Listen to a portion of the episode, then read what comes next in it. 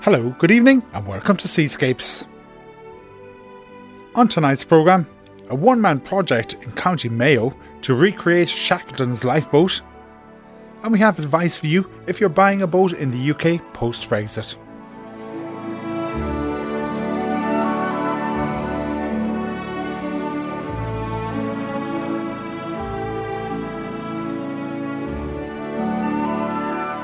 Henry, or Harry McNeish, was a Scottish carpenter on Shackleton's Trans-Antarctic Expedition of 1914-17. He was one of the crew on the James Caird, which Shackleton sailed over 800 miles from Elephant Island to South Georgia to get help after the expedition's ship, the Endurance, was crushed in pack ice in the Weddell Sea. But McNeish and three others on the expedition were passed over for polar medals awarded by the King when Shackleton and company returned home. Mayo adventurer and sailor Jarlath Cunnane, who attempted to recreate that ocean voyage back in 1997, is building a replica of the James Caird as a COVID lockdown project. All that in tribute to Chippy McNeish. Lorna Siggins went along and visited his boatyard.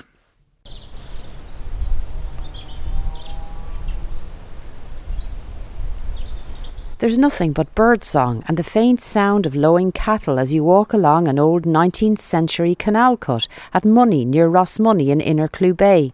Up from the waterline, a beautifully built shed has a touch of Scandinavia about its design. Open the door and it's an artist's lair. Here, Mayo's Bernard Moitessier, master craftsman, sailor and adventurer Jarlath Cunnane, has spent one long lockdown building a boat in memory of the Scots carpenter who Shackleton snubbed, Harry Chippy McNeish. Cunnane, who won the Cruising Club of America's Blue Water Medal in 2005 for building and skippering northabout on the first east-west polar circumnavigation through the northwest and northeast passages, explains what he's about. It's Siberian larch. Yeah, it's built of Siberian larch, which was the only wood I could get at the time. It was actually made for cladding buildings, which I got in Turlockmore sawmills. It was commissioned by the captain of the Endurance as an additional lifeboat. It was built in London. Worsley, the captain, described it as being clinker built, whereas all the photographs clearly show it as Carvel built, which is smooth, as you see here. And also in the description, Shackleton describes it as 20 foot. Various others have said it was 22 foot, but I measured the James Caird in Dulwich College at the start of this project. It's actually 23 feet 2 inches. I took the lines off it there, so I came back then, lofted it, built it exactly the same shape. The materials are slightly different because I had to use the wood that was available. And you can see here that the original line was up to this gunwale. And while they were waiting on the ice, McNeish, the ship's carpenter, raised the lifeboat sides, I should say, by 15 inches. So I've left it blank at the moment, not knowing exactly what to do, whether I'd like to show it as it was originally and show the additional height on it, as you see there. And obviously having that additional height then, it helped them to do that journey. That's right. Without having it raised like that, it couldn't have carried the crew that it did. He also decked it over, fore and aft and the sides, which gave them some shelter, although it wasn't waterproof. It did help a lot. The materials were very scarce. They had to use the sledge runners and some canvas sails they had to form the deck on it. McNeish was on that crew that did that voyage. Yes, McNeish and Shackleton had a row earlier when they were waiting on the ice. They were dragging the boats across the ice. Some photographs show them pulling a boat across a highway, if you like, of smooth ice. But in fact, they were pulling it across hummocks, which would be 4 metres high, 5 metres high, and the boats were getting battered. McNeish, being a craftsman, he hated seeing his boats being damaged, which they were. So he said to Shackleton, "We're not going any further, we'll stop." So they had a row there and then. Shackleton threatened to shoot him, which I think brought him to his senses. And the other question McNeish raised was, as the Endurance had sunk, he was no longer under ship's orders and he wasn't being paid. He was concerned about this. And Shackleton assured him that he was. He gathered all the crew together and he read the ship's articles, clarified that they were under ship's orders on land or at sea. So with that, they continued on another bit. But very shortly after that, Shackleton saw the folly of dragging the boats across the ice, and they set up camp and waited until the ice started to break up before they moved forward again. So McNeish was right then? Yes, he was. Apparently McNeish was a contrary Glaswegian, and I have found the same thing amongst very good craftsmen in my career in the building industry. The finest craftsmen can sometimes be the contrariest men you'll ever come across, but I've always respected them for that, and I can't blame McNeish. Everything he said was quite correct. The terrible thing about it was that afterwards, when they got back safely, King George V issued the Polar Medal to Shackleton and the crew, and Shackleton didn't put McNeish or three other of the crew forward for the medal for absolutely no reason other than vindictiveness. I think it's fairly well recorded that he was a complete Lutheraman. When it came to handling money, he left debts all over the place.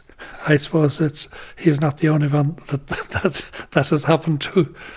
Yeah, no, he was not a perfect person, and I think it's fairly well recorded that he had his defects, like us all. This is not the first time that you've built a replica of the James Caird, because you built the Tom Crean. Maybe just tell us a bit about that. Yes, going back, it's 24 years ago now, Paddy Barry and Frank Nugent asked me would I join them in this expedition to repeat the voyage, and I was delighted to be asked.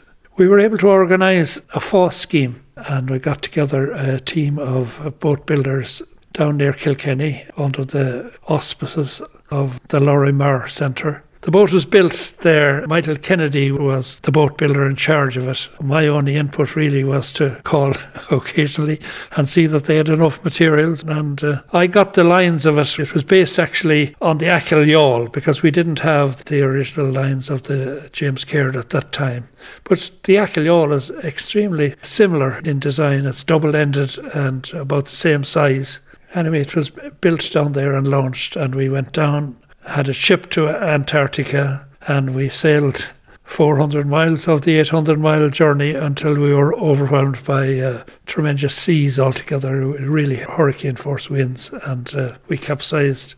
And we capsized three times, in fact, and we were lucky, I suppose, to escape with our lives. We righted it each time, bailed out the water. I can tell you there's nothing worse than being in a boat upside down in the freezing Antarctic waters. We had taken the precaution of having Skip Novak in his boat, the Pelagic, sailing as an escort vessel, but he wasn't visible. We eventually decided that we should seek a weather forecast, which we got via Pelagic. The forecast was terrible. There was further gales to follow. So we decided to abandon this rather than risk our lives any further. So the following day, Pelagic indeed was in trouble as well with the seas. They came up the following day and they picked us up. And my last act was to bore a hole in the Tom Crean and watch it sink below the waves. So Mick O'Rourke, the cameraman, was filming that, and you were in tears as you were having to drill that. Indeed.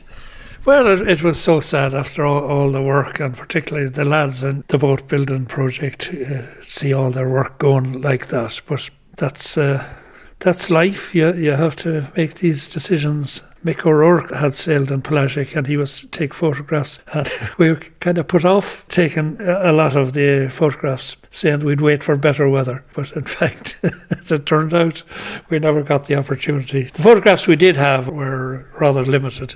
So the Tom Crean is at the bottom of the Southern Ocean.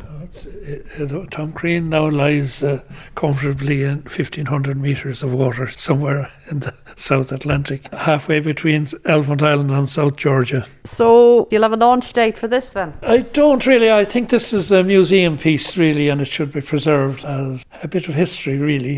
You know, having the Tom Crean, an Irishman, and there were several other Irishmen on board.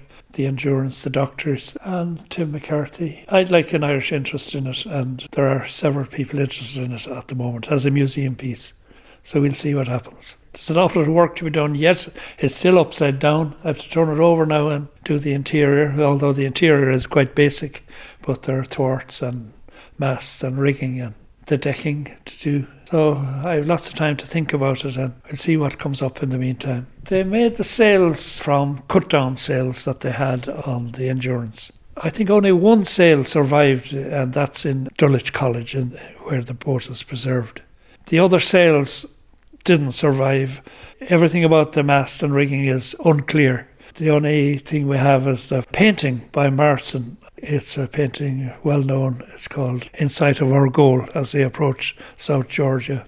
That's the only thing that gives us an idea of what the sails did look like. When they got to Grytviken, the Norwegian whalers were most impressed with the voyage, and they brought the boat back to Liverpool eventually, and it was on display in various places on the roof of Selfridges, and then it got to Shackleton's alma mater, the Dulwich College. It was on tour then for a while, it went to America. It has been in the Maritime Museum in Greenwich as well. It had been repaired a couple of times.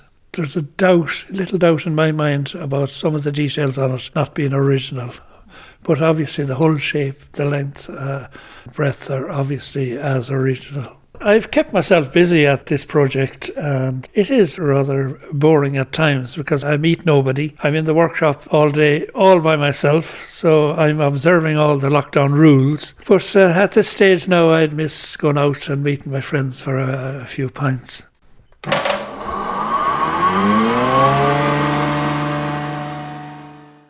And that's a project which is really well worth us keeping an eye on. That was award-winning polar sailor and adventurer Jarlath Cunnane speaking to Lorna Siggins at his boatyard in Rossmoney, County Mayo. We've had a couple of inquiries from listeners about buying a boat in the UK post-Brexit. It's something which will apply in the vast majority of cases to people buying second-hand dinghies and towing them home for use over the summer from the UK. But the UK has also been the major source of second-hand yachts for Ireland for decades. Information on changes after Brexit has been hard to come by, but Norman Keane has been researching the issue. Norman is the author of the Irish Cruising Guides, that handbook of cruising around Ireland, and he's on the Irish Sailing Association Policy Group and the Irish Cruising Club. He told me what he'd found. Now, I've got some information from the revenue. It's quite difficult to find out from the revenue, because when you're searching it, you have to get the wording absolutely right, or it says no results. It's not what you'd call a sort of intelligent search engine. However, and it does take time. If you ask the revenue a direct question, it takes them. They do come back, but it might take them a couple or 3 weeks. If you buy a boat in Great Britain now, not Northern Ireland. If you buy a second-hand boat in Great Britain, you will now have to pay Irish VAT, which is 23% from a couple of days from now, 23% if you're importing her to Ireland. And the boat will then have union goods status, which is to say that you will be able to take her anywhere in the EU and leave her anywhere in the EU indefinitely if you want. Okay. Now, if the boat you're buying was built outside the UK, apparently an additional duty is payable, and for EU-built boats, this is 10%. This was reported the other day in a float. Now, for EU-built boats, it's 10%. If the boat was built in the UK, it's not subject to that 10%. The problem is that most UK boat builders have gone out of business. Sure. The only UK boat builders of you know, decent-sized yachts at the moment are Bowman, Rustler and Oyster. And for large motorboats, Princess. That's it. Moody yachts are still... You can still buy a Moody, but it's built in Germany. The brand was bought by Hansa. All the common yachts, Jano Beneteau, Ovni, Dáil, Bavaria, Hansa, Halberg Rassi, they're all built in the EU. And so they will be, if you buy a second-hand one of those from Great Britain, you will now be subject to 33% tax on the second-hand purchase on importing it to Ireland. Now, is that going to be charged on your purchase price, or is it going to be charged on the Irish customs valuation of the boat? I don't know. Now, the question I have, though, is that if a boat has been purchased in the UK, the original UK owner paid VAT on that. So now, which is the European tax, so now you import it to Ireland or out to France or wherever, you're being asked to pay the European tax a second time. Yes. If you buy the boat now and bring her to Ireland, bring her to the EU, yes, that is correct. If you had bought a boat in Great Britain, which in fact we did 6-7 years ago, and that boat was VAT paid in the UK when the UK was a member of the EU, and you bring her to Ireland and she was in Ireland at the end of last year, then she is still considered to be VAT paid in the EU.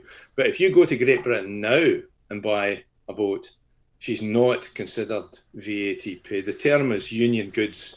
She's not union goods, and she has to be VAT paid all over again in the European Union. That is cutting off a main source for where people buy boats. They go to the UK where the number of boats available is phenomenal. There are hundreds and hundreds of thousands of yachts. That sale market is very large. Yes. Oh, yes. That's the go-to place for people in Ireland to buy a second-hand boat. And unfortunately, I think that market now is going to be choked off. I think if I were to be buying a second-hand boat now and I had scanned the Irish market and found nothing I wanted, I think I'd be heading for somewhere like La Rochelle, which has got a 4,000 berth marina. And if you can't find a boat there that you like, I don't think you're looking hard enough. But you will be dealing with you'll be dealing with French. You'll be dealing in a different language. You'll be dealing with unfamiliar bureaucracies around the buying and selling of things like that. So it's not convenient. But yeah, basically we can't buy a boat in Great Britain anymore. You could go down to Spain. You could go down to northern Spain. You could. I'm not sure that I would be too many, but the other big place to buy a boat is the Eastern Mediterranean, somewhere like Greece or Croatia.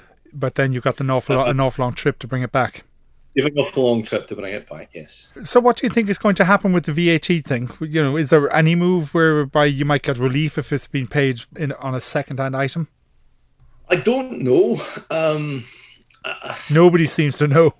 No. I mean, the answer to so many questions about Brexit is I don't know. A lot of this kind of stuff is unforeseen. It's kind of unintended consequences. It's not that somebody actually sat down. I mean, the yacht market is way below the radar on in the grand scheme of things when it comes to Brexit negotiations. Another issue we've spoken to you about before is the issue of agricultural diesel in leisure craft. Most marinas up the west coast only sold agricultural diesel, but under new regulations it became illegal for leisure craft to have agricultural diesel, and normal domestic diesel, I might call it, was not available. Yes, the outcome of that is not as bad as we had feared. There is still a great yawning gap on the northwest coast. There's really nowhere from Roundstone right up to, well, to the Foyle. And if you go to a marina with a green diesel pump, the likelihood is they will refuse to fill your boat because the revenue auditing process is focusing on the suppliers, not the customers. So what do I do then? I'm going up along the west coast. I'm running out of diesel. There's nowhere I can find that I can go and get it and fill up at a marina. Well, you just have to carry a few extra cans of white diesel. We are on white, and it's not as bad as it was feared to be. You can buy white diesel at reasonable intervals along the coast all the way. Once you go north of Dingle, you can buy white diesel in Rossaville and Roundstone. And once you go north of Roundstone, you really have to be carrying enough diesel to see you right round Malinhead. That's about the size of it. Thanks to Norman Keane, and there's your warning on Brexit and on green diesel. The government has launched a public consultation on marine spatial planning in Ireland ahead of planned legislation. Most people have never heard of marine spatial planning, and in fact it's a new concept. But Green MEP Grace O'Sullivan has been working on this area for many years. She spoke to me from Brussels earlier and explained what we mean by marine spatial planning.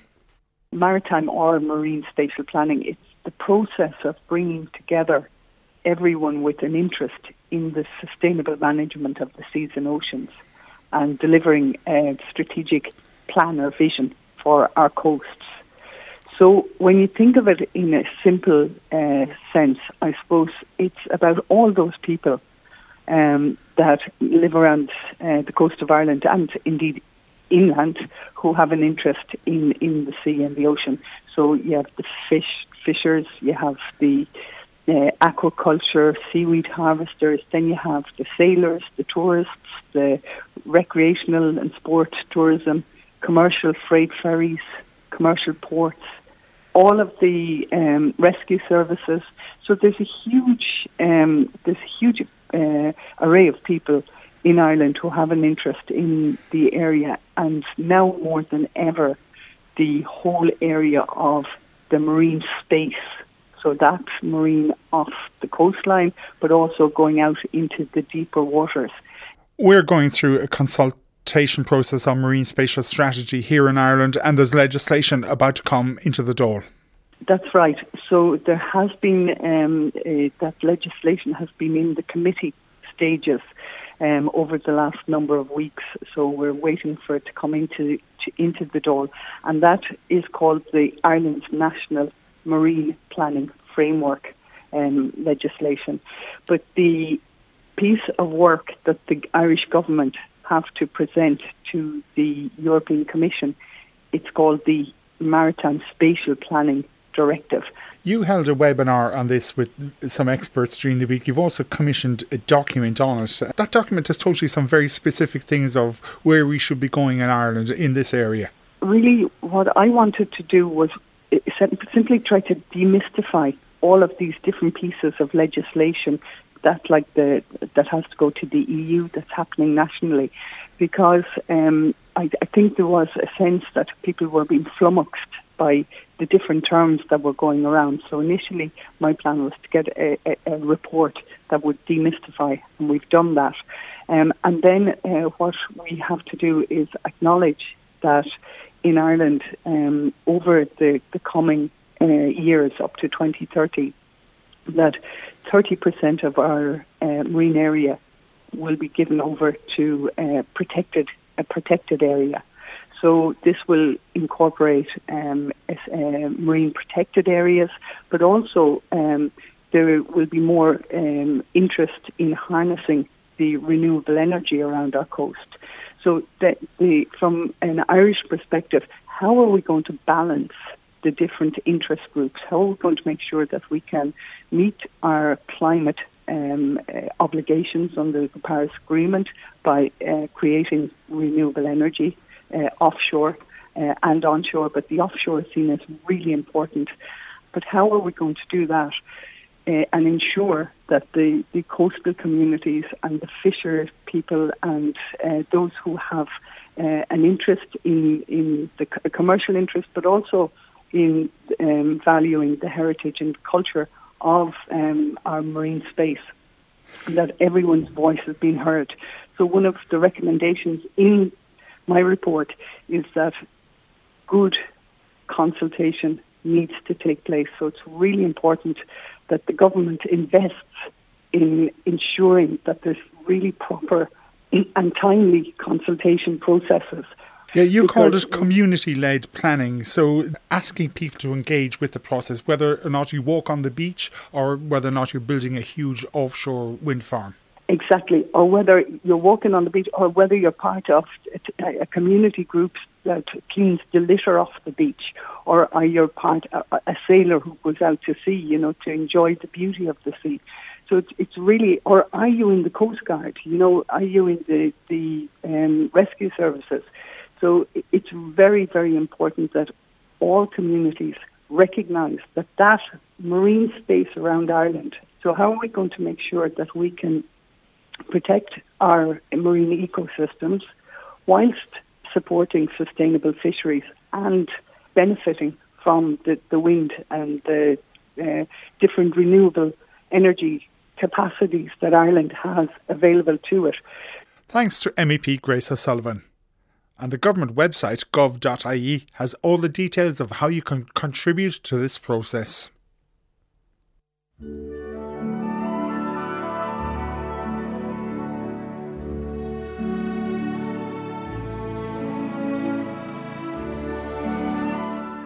And that's it for Seascapes for this week. We're back at the same time next Friday. Everything on the programme is podcast. It's on our website, rte.ie/seascapes. If you want to contact me or the programme, the email is seascapes@rte.ie. If you're lucky enough to be anywhere on or near the water over the next week, stay safe.